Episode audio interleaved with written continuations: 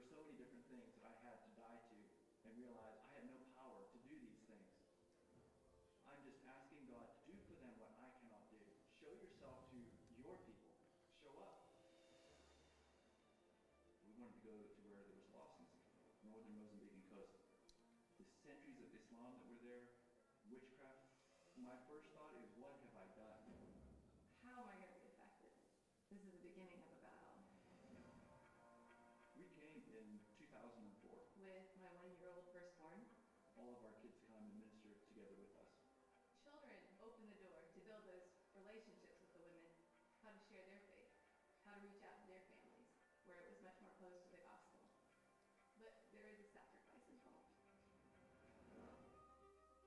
Witchcraft in this culture is what sustains their life.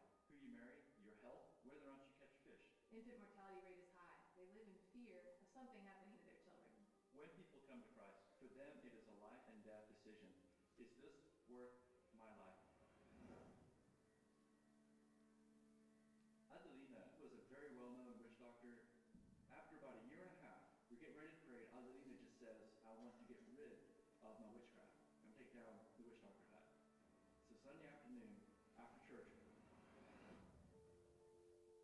when that wall fell down, it was just a complete release to God. I no longer need to be afraid of these things. naro soservintene atane kane kane woba Our work in the local village has spread across the bay through the influence of, of family members. They had made professions of faith. We're starting to see national believers go out as missionaries through persecution, through hard times. God has galvanized their faith far beyond anything that I could teach. Be still and know that I'm God.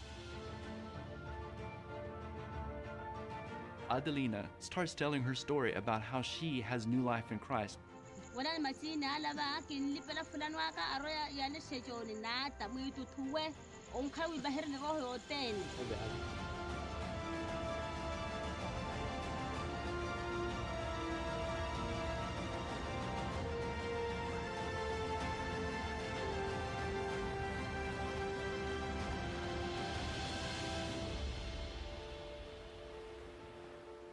God has been faithful to show himself in ways that I never would have expected him to show himself.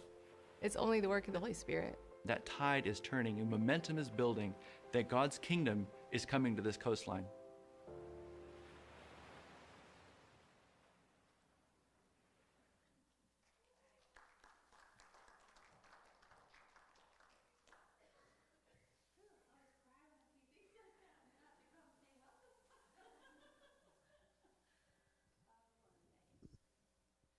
Oh, welcome everyone to Green Pines. I'm so glad to see you this morning. I'm not crying because I'm sad. I'm crying tears of happiness. Um, we'd love to know that you are with us today. So um, if you would, text um, us at the number 919 266 1613 and let us know that you're here. Let us know if you have any prayer requests that you would like us to pray for. Uh, it's just a joy for us to have you and to know that you're with us today. Um, a few other announcements. Um, we're going to have a Lottie Moon in gathering next Sunday, December 5th, um, for contributions for Lottie Moon, which is so important, as you can see. Um, there's also that Sunday, next Sunday, going to be um, an in- informational meeting about the Ecuador mission trip that's going to happen next year. So I'd love to have you go on that mission trip. So if you're interested, please um, stay after the service next Sunday, and we'll have a discussion about that. And then this Wednesday night, um, Josh Korth is going to be leading um, our fellowship um, time. We're going to have a, a dinner and then a discussion on um, the LGBTQIA plus community. So that'll be led by Josh, um, and that will start at um, six o'clock. And then at 7:30, there's going to be a choir time uh, rehearsal. So please join for that as, as well. That's a Christmas worship choir that anyone can join. Um, and then uh, I think that's it. Oh, I do think that it's not on here, but the next um, couple Wednesday nights after that, there's going to be um, caroling. So join us for that and the coming coming Wednesday nights to, to uh, area nursing. Awesome. Thank you, Lisa. Well, if you guys would go ahead and bow your heads, I'm going to lead us in prayer this morning as, be, as we begin our time of worship through song. Dear God, thank you so much for the opportunity to worship you this morning. Lord, as we approach the Christmas season, as we begin Advent this morning, I pray that we fix our eyes on you coming to earth, leaving perfection to take on flesh and live in this sinful world, um, but to live a sinless life. And then ultimately you die on the cross and rise from the grave, paying this sin atonement, paying the sacrifice, uh, being the sacrifice, Lord, um, that we can place our faith and trust in you and we may be saved, Lord. That's why we sing this morning. That's why we worship you. And so as we do so, Lord, I just pray you bless this time and we ask all this in your wonderful name. Amen. Congregation, if you would stand with us as we worship this morning.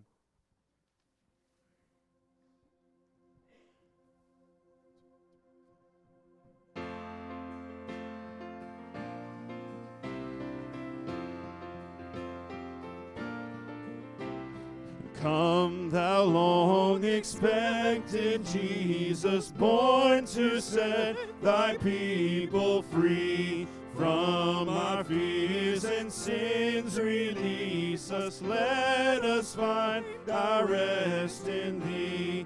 Israel's strength and consolation, hope of all the earth thou art dear desire of nation, joy of every longing heart.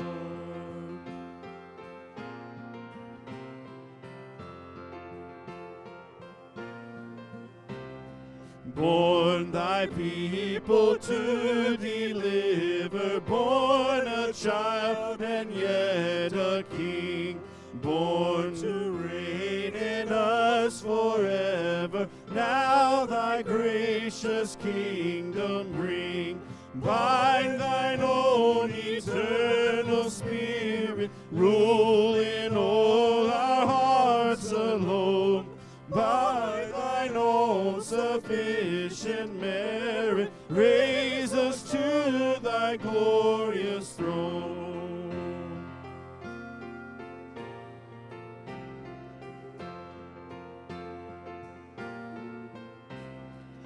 Come, thou long expected Jesus, born to set thy people free. From our fears and sins, release us, let us find oh, our rest in thee. Israel's strength and consolation, hope of all the earth thou art desire of every nation, joy of every longing heart. Amen. Congregation, you may be seated for a moment.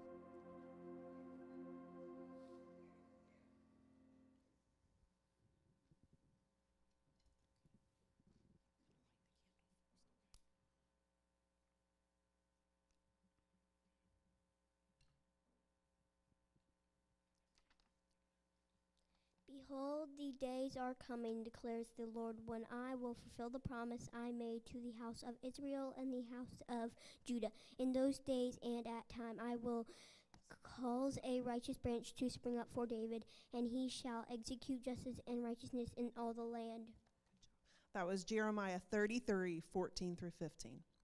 Christmas is said to be the most wonderful time of the year. And while it's easy for the holiday to pass by quickly, we encourage you to celebrate the true reason for the season. This Christmas, we invite you and your family to be reminded of the hope, peace, joy, and love the Bible gives us in telling God's great story. Advent means coming or arrival.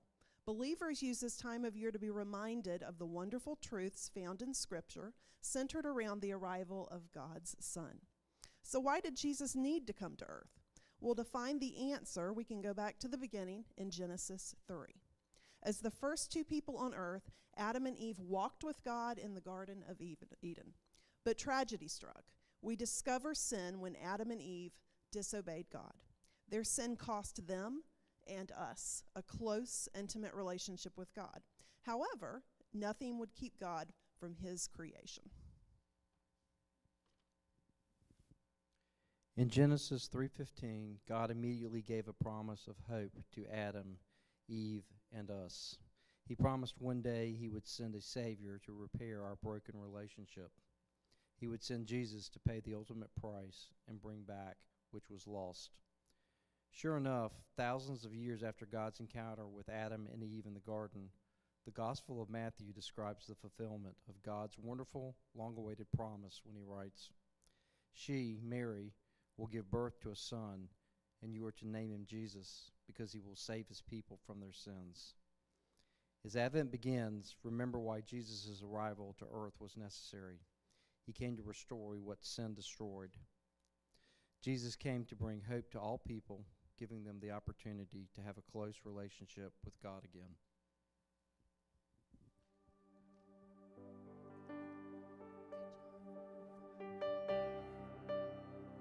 Congregation, would you join us again by standing as we worship?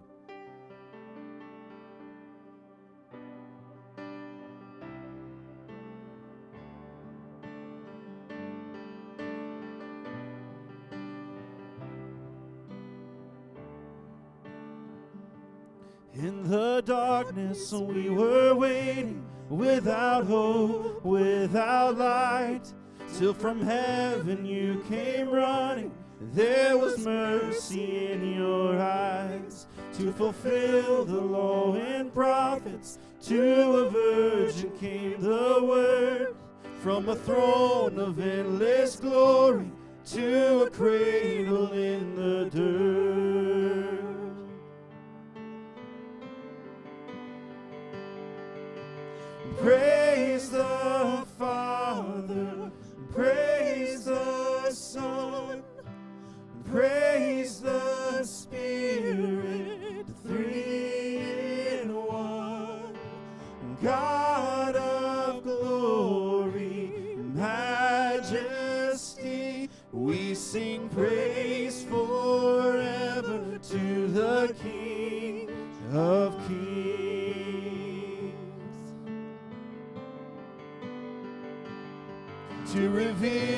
Kingdom coming and to reconcile the lost, to redeem the whole creation. You did not despise the cross, for even in your suffering, you saw to the other side, knowing this was our salvation. Jesus, for our sake, you died.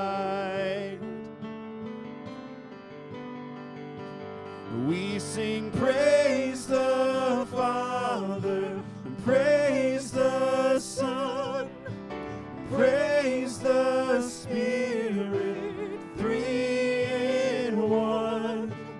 God of glory, majesty, we sing praise forever to the King of Kings.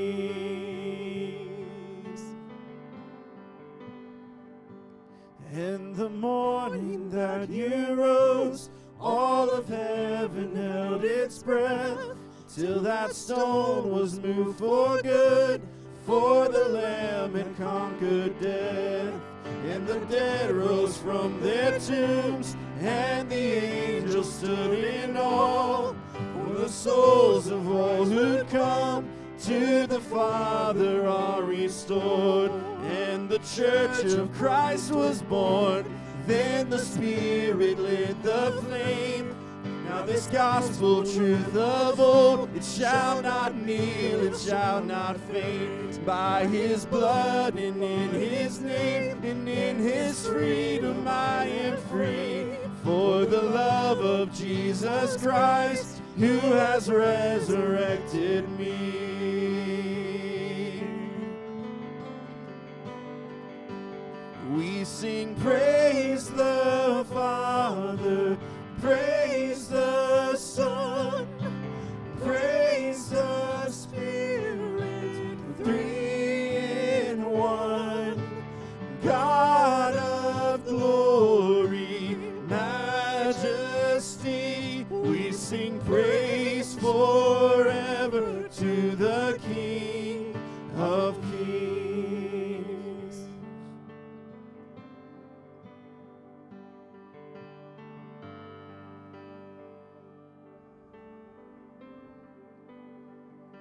And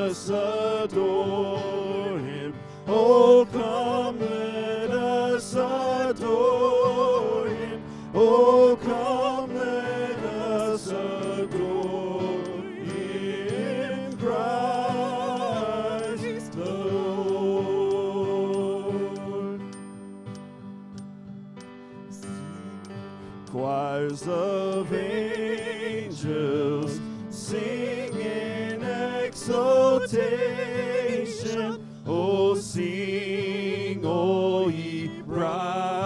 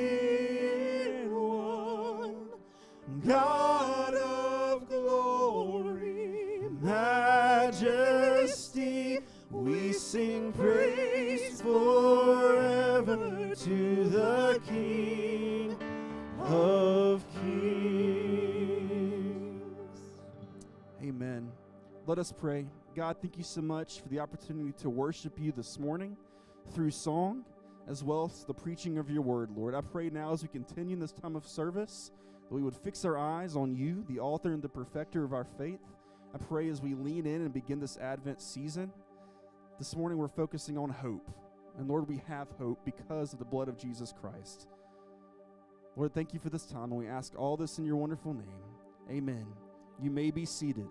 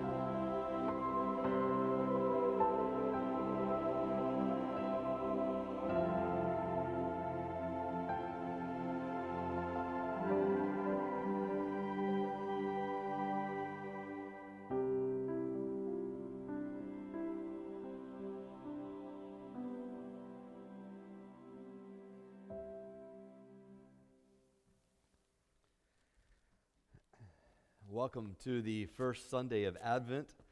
As we have brought out, it is the candle of hope, uh, the prophets, uh, the prophecies being fulfilled. At this time, we may uh, ask those who wish to go to Wee Worship to uh, join in the back, and uh, that's kindergarten under, and they may uh, join back there.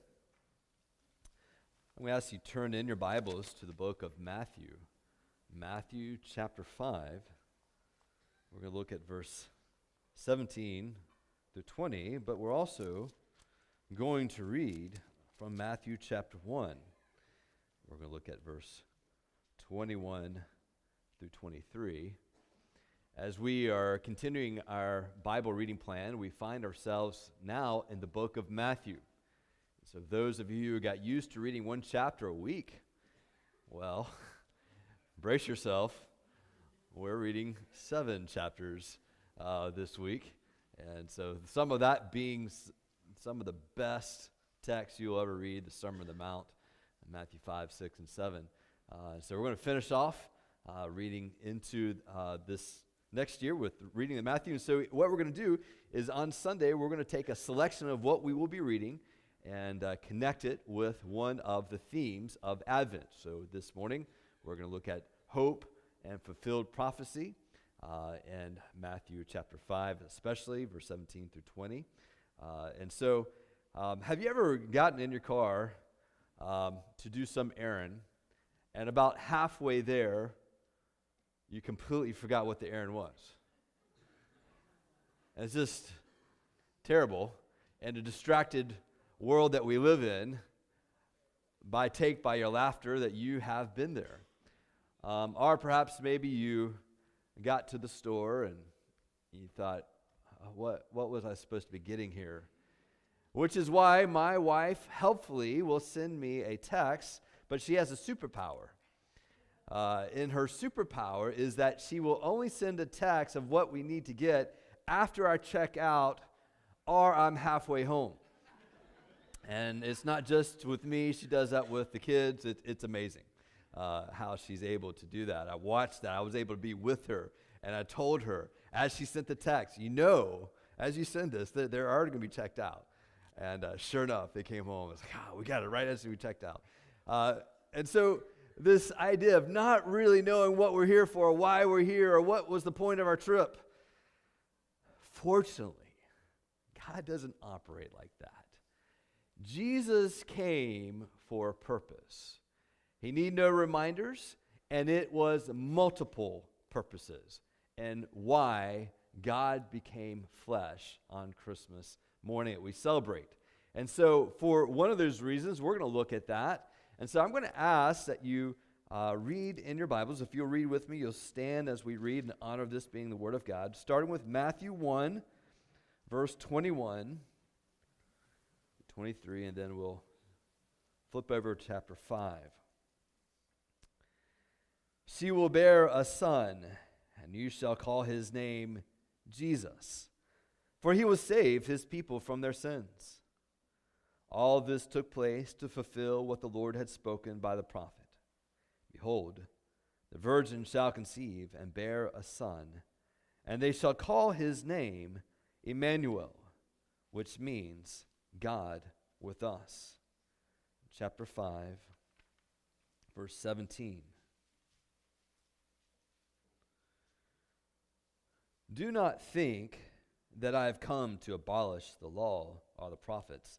I have not come to abolish them, but to fulfill them. For truly I say to you, until heaven,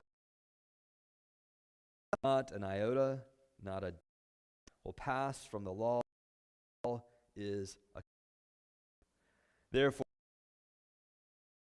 the least of these commandments and teaches others to do the same will be called least in the kingdom of heaven but whoever does them and teaches the kingdom of heaven for i unless your right is that of the scribes and pharisees you will never enter the kingdom of heaven you may be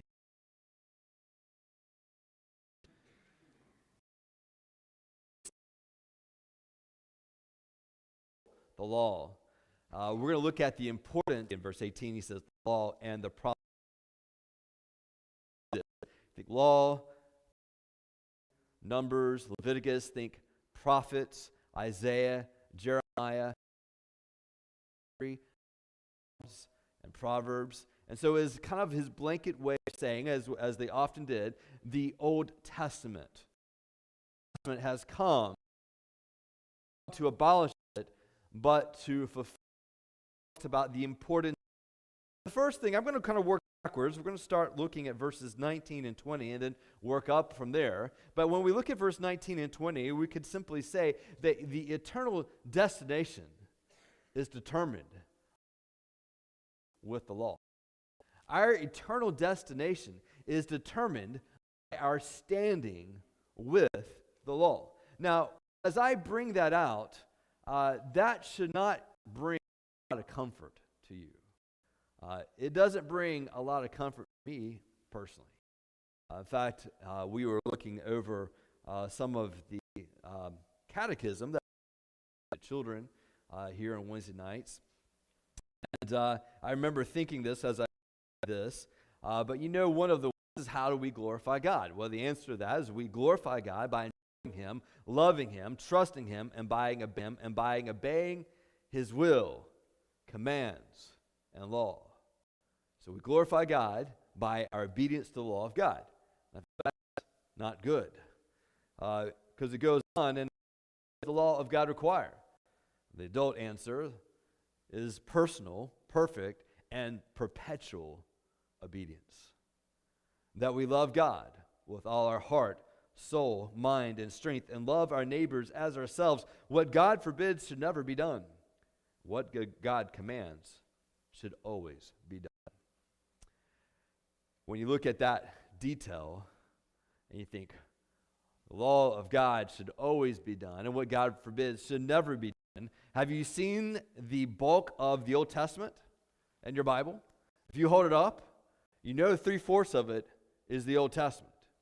There are a lot of commands. And yet, right here, it brings this kind of black and white. God requires righteousness, holiness, justice. He's set it forth through the law of God to know what it is. It's not just the Ten Commandments, and the ten are hard enough. Thou shalt have no other gods before me. And you go to the last one, thou shalt not covet. These are two bookends that point to the same idea in which we are guilty continuously. And yet, here we have it the law of God. I am not comforted at all when I read this part. And it tells me that our eternal destination is determined by our standing with the law. Because when I read that, I don't have any, any hope because I've learned the law. In fact, Romans chapter 5, verse 20 says that law has come to increase the trespass and to increase our knowledge of sin. So when we think about what is the point of the law, the point of the law is to reveal the holy nature of God. So the law comes to show us who God is, his otherness, his standards. But then it also comes to show us our need for a Savior. The law comes to show us our need for a Savior. So we might say generally, you know what, I need more improvement. I need to be better in my life. I should do these things. And we'll, and we'll have these great life enhancement skills. But when we come to the law of God, it doesn't tell us that you just need improvement in certain areas, it reveals specific aspects of who we are. And so the law comes to increase the trespasses. But Romans 5:20 says, "But where sin increased, grace abounded even more.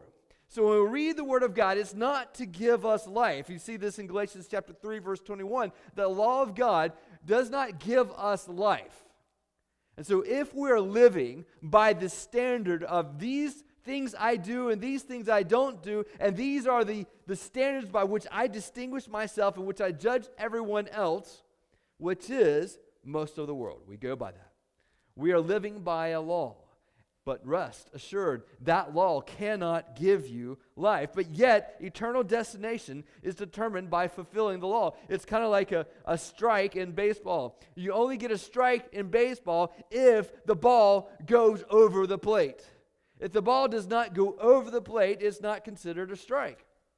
So, too, God's expectations of holiness is that He says, here's the plate, here's the law, and this is what conduct looks like. This is what our heart must look like. And if it veers off one bit, then it's not a strike.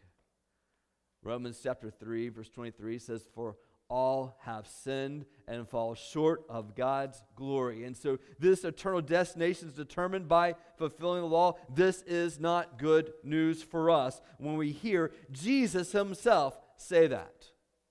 Do you get that? When you look at Matthew chapter 5 and you see verse 20, unless your righteousness exceeds that of the scribes and the Pharisees, you will never enter the kingdom of heaven. Now, the scribes and Pharisees were the most devout they were the most disciplined. Uh, they had rules to prevent the breaking of the rules. They would uh, only eat certain things.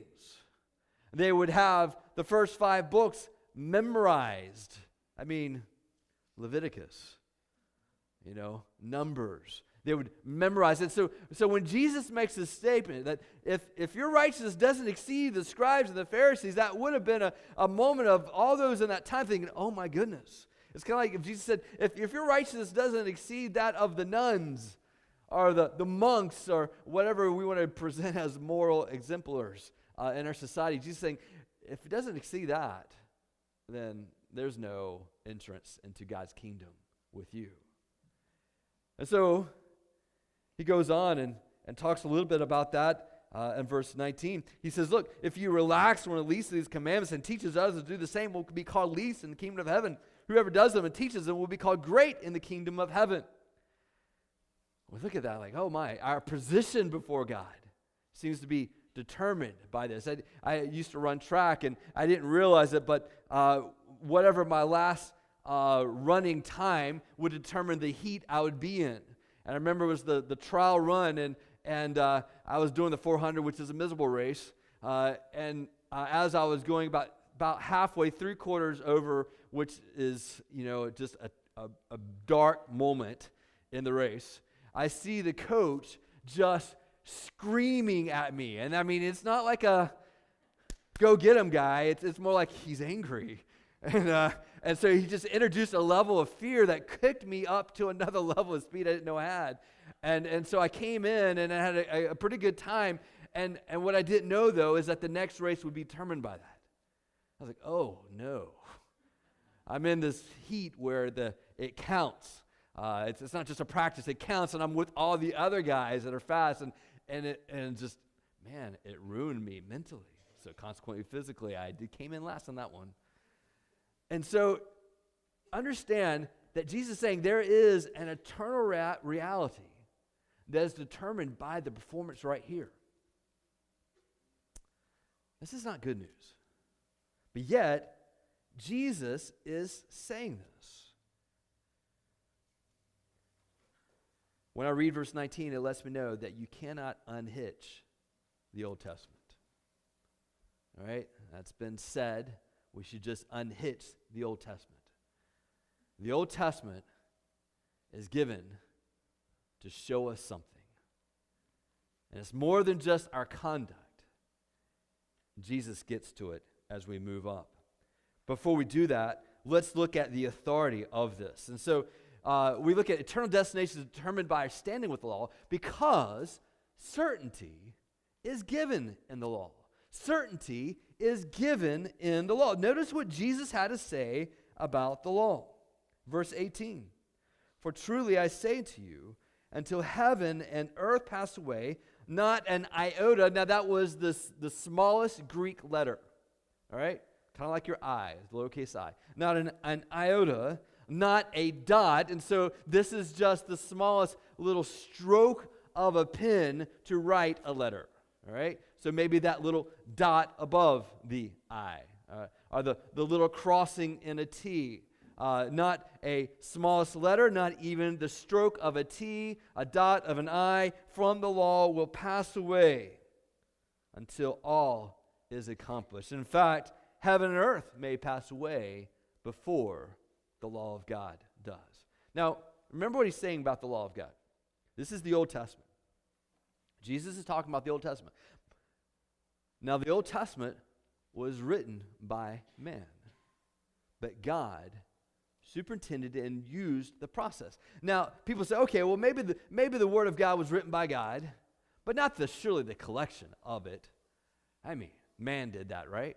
Listen, you need to keep in mind that when Jesus made this statement, the Old Testament not only was written, but was collected by man and regarded as canon.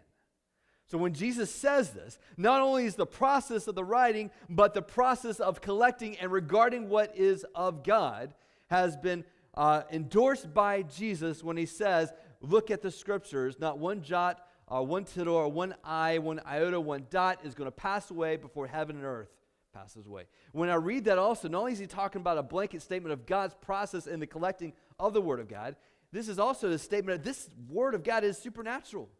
It's going to outlast the heavens and the earth. God's intentions will prevail, even though someday the ground underneath us may not be the same. The sky above us won't be the same, yet the Word of God will be there. And so when we read this Word of God, we can simply say, like Isaiah said, the grass will wither and the flower will fade, but the word of the Lord stands forever. And so that's what we have Jesus making this statement that there is certainty given. There is a, a wedding that's going to take place this week uh, between Josh and Kylie. Uh, and so we're going to witness some vows being said, uh, marriage vows. They're, the idea of a marriage vow is to produce some certainty within a relationship. But as we know, the vow is only as good as the person. The vow is only as good as the person. When Jesus is making this statement, can you hear the vow? The vow that Jesus is making? This law will continue, it will endure, and all will be fulfilled. Though earth may fall away, this will be fulfilled, and he is making his statement on it. The vow is certain. There's a limit to our reason. There's a limit to our experience. There's a, a limit to our tradition. But God reveals what our experience cannot. God reveals what our reason cannot. God reveals what tradition is not old enough to tell us. God reveals. And so when we say that we are people of Christ, we are saying that we know by revelation, not just by faith, not just by reason, not by just observation. We know by revelation, and we are endorsing and following the statement of Jesus. Now, when you hear Jesus say this, understand it's not just the letters in red. Okay? I know there's a point of us like, oh, I've got a red letter Bible, and these are the words of Jesus. But one of those red letters is Matthew 5, verse 17, where Jesus says, I've come to fulfill the law, which means all the black letters in your Bible also has the same authority and power. All right? So remember that as we read the text. And so we go and understand that certainty is given in the law. Why? Why? Certainty is given law. What's the point? So that Christ is the fulfillment of the law. Christ is the fulfillment of the law. Uh, and you get that right then, verse 17. Do not think I've come to abolish the law of the prophets. I have not come to abolish them, but to fulfill them. So all of the Old Testament points to Christ. Uh, this idea of he fulfills, it's more than he confirms it. Jesus is not saying, I confirm the Old Testament. I fulfill it. And so, literally, fill up what's in the old. Everything that the old points to, he's saying it's pointing to me. When you read Genesis chapter 1, in the beginning, God created the heavens and the earth. Colossians chapter 1, verse 15, 15 says that Jesus is the beginning and is the creator of the heavens and the earth. And so when God said, Let us be light, uh, let us make man in our own image is also Jesus speaking. When the Bible talks about God walking in the garden in the cool of the day with Adam and Eve, that's Jesus walking with Adam and Eve. When he, Jesus was talking to the Pharisees, he had questions about Abraham. And he said, You need to understand that before Abraham was, I am. When we look at this and we see the examples of Adam and Eve and Cain and Noah, and then we go on down and you see Abraham and Isaac, Jacob, and all of his sons. You don't look at this to say, hey, this is the, the moral example I should follow. The Old Testament characters are not examples of morality for us, they are examples of reality. It shows, okay, if David can do that, then I can do that too. That's reality. I have that same capability. So, David is not my example of morality. Jesus is given to us as the example of morality. And so, when we read the Old Testament, it's not just say, okay, here's how they did it. We should do the same thing, and God would give us blessings. No. Look at what they did, and then consider how Jesus is a better example of what they did. And so, you see that Jesus fulfills the law by fulfilling the type. So if you think of the Old Testament, think of a black and white sketch. Jesus comes in and colors it. The Old Testament is the cup, Jesus is the liquid. All right? So if you want the liquid, you have to have the cup. And that's where the Old Testament, understanding the priests, understanding the prophets, understanding the kings helps us to have a handle more of who Jesus is. But if you have the Old Testament, but you don't fill it with Jesus, then you just have an empty cup. They go together. And so we cannot abandon the one. This is this next year. We are, uh, as a church, our elders are going to present this. Uh, but one of the things we're going to read next year, in fact, what we will read next year, is the book of Genesis. There's like 50 chapters. But each week we're going to read one chapter of Genesis, but we're also going to have the New Testament fulfillments within that reading. All right? The whole idea is that we read Genesis and we see Jesus. Okay? Uh, and, and to show an example of how we're to read the Bible, read the Old Testament. You read it and you find Jesus. Uh, how is he pointed to? How is he contrasted? How he's prophesied? And so he fulfills the type. He fulfills the requirements of the law. He fulfills the requirements of the law. And so when we read it, when we think about all the behavior, the moral conduct of the Ten Commandments, we see Jesus obeying the Ten Commandments. And not only does he obey the Ten Commandments, we see him doing it for the right reason. His motive is to enjoy God and to enjoy the law. And says, he says, It is my pleasure to be a pleasure to God.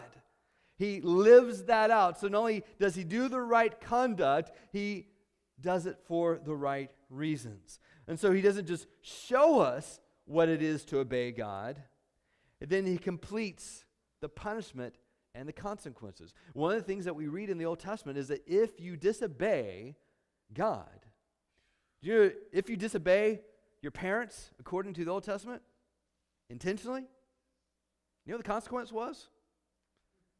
It was not to be grounded and how you know it. It was to be grounded by throwing ground at you, to be stoned. You thought your parents were strict. That was what God was presenting. The consequences of sin was separation from the people and separation from God.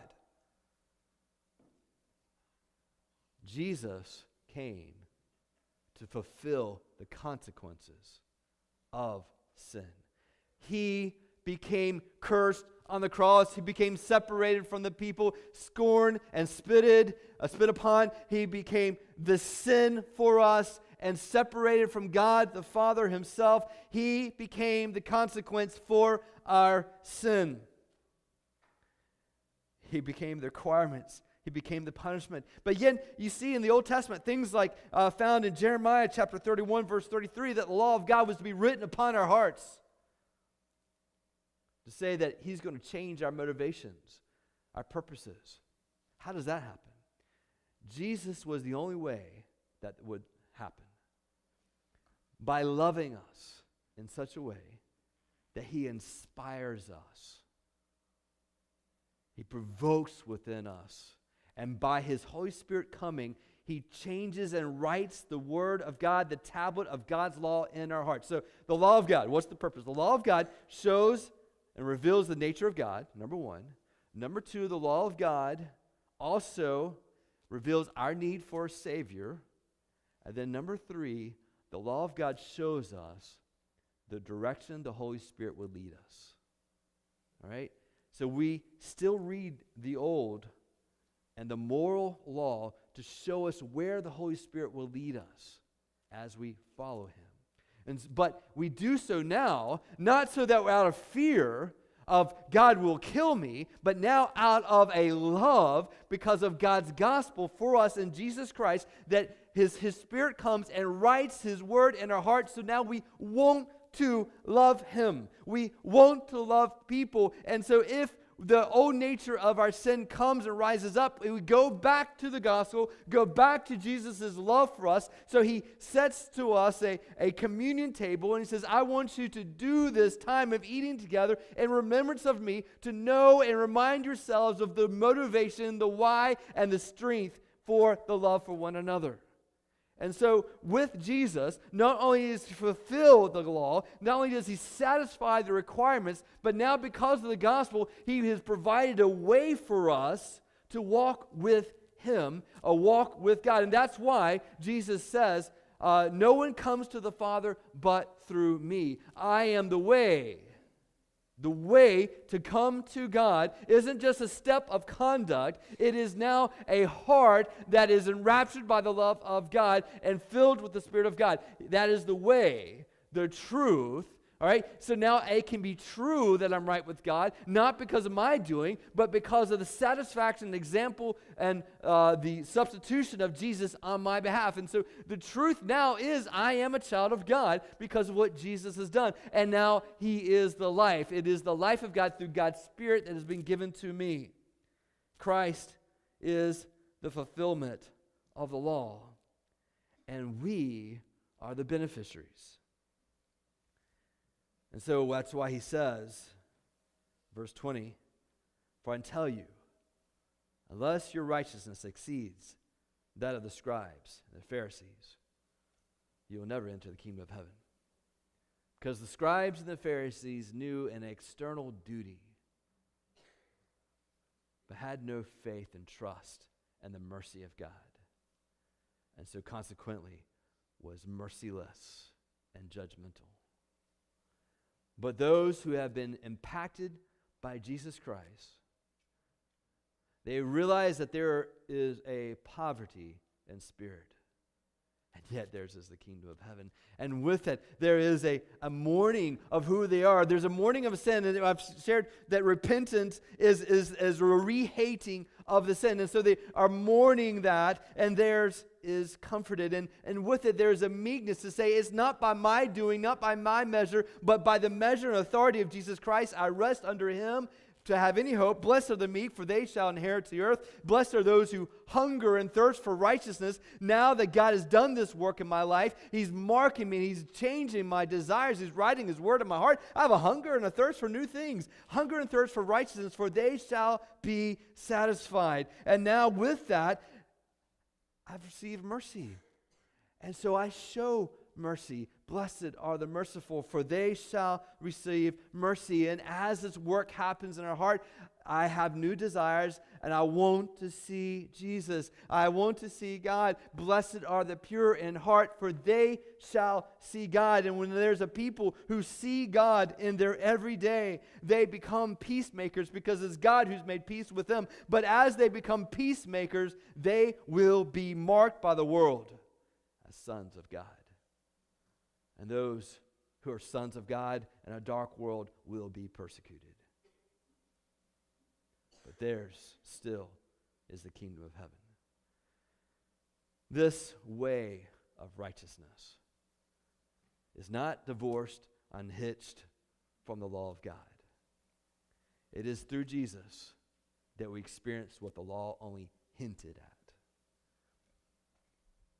So, someone says, Well, Pastor, if you're saying the law of God is unhitched, is, is not hit, or whatever, it's still effective, then uh, I trust you don't eat meat with cheese. Because that's not kosher.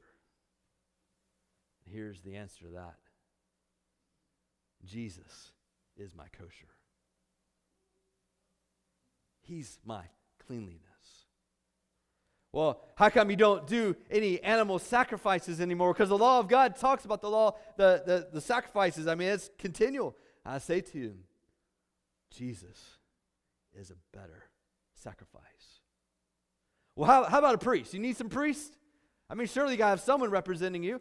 Jesus is my better priest. Well, there's no temple. Jesus not only is the temple, he's made me his temple. What about the prophets? Elijah, Elisha. Oh, they were amazing men, but none of them compares to Jesus. What about a Moses? I mean, don't you care about social justice like, like Moses did? Jesus is a greater deliverer, a greater rescuer. He could only take him through the Red Sea, but Jesus takes us through death itself to Jesus. Well, what about kings? I mean, I mean David, Solomon.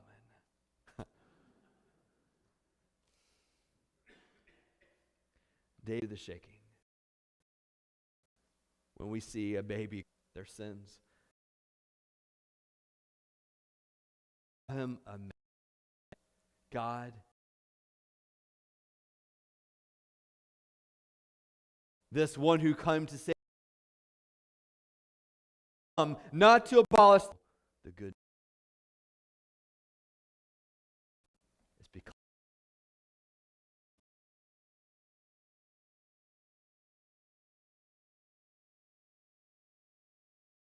temple, the, what's needed in our life, because we are dead.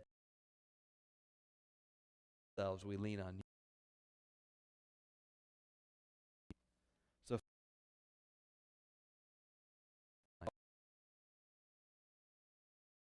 we need you, Lord. No, Father, thank you.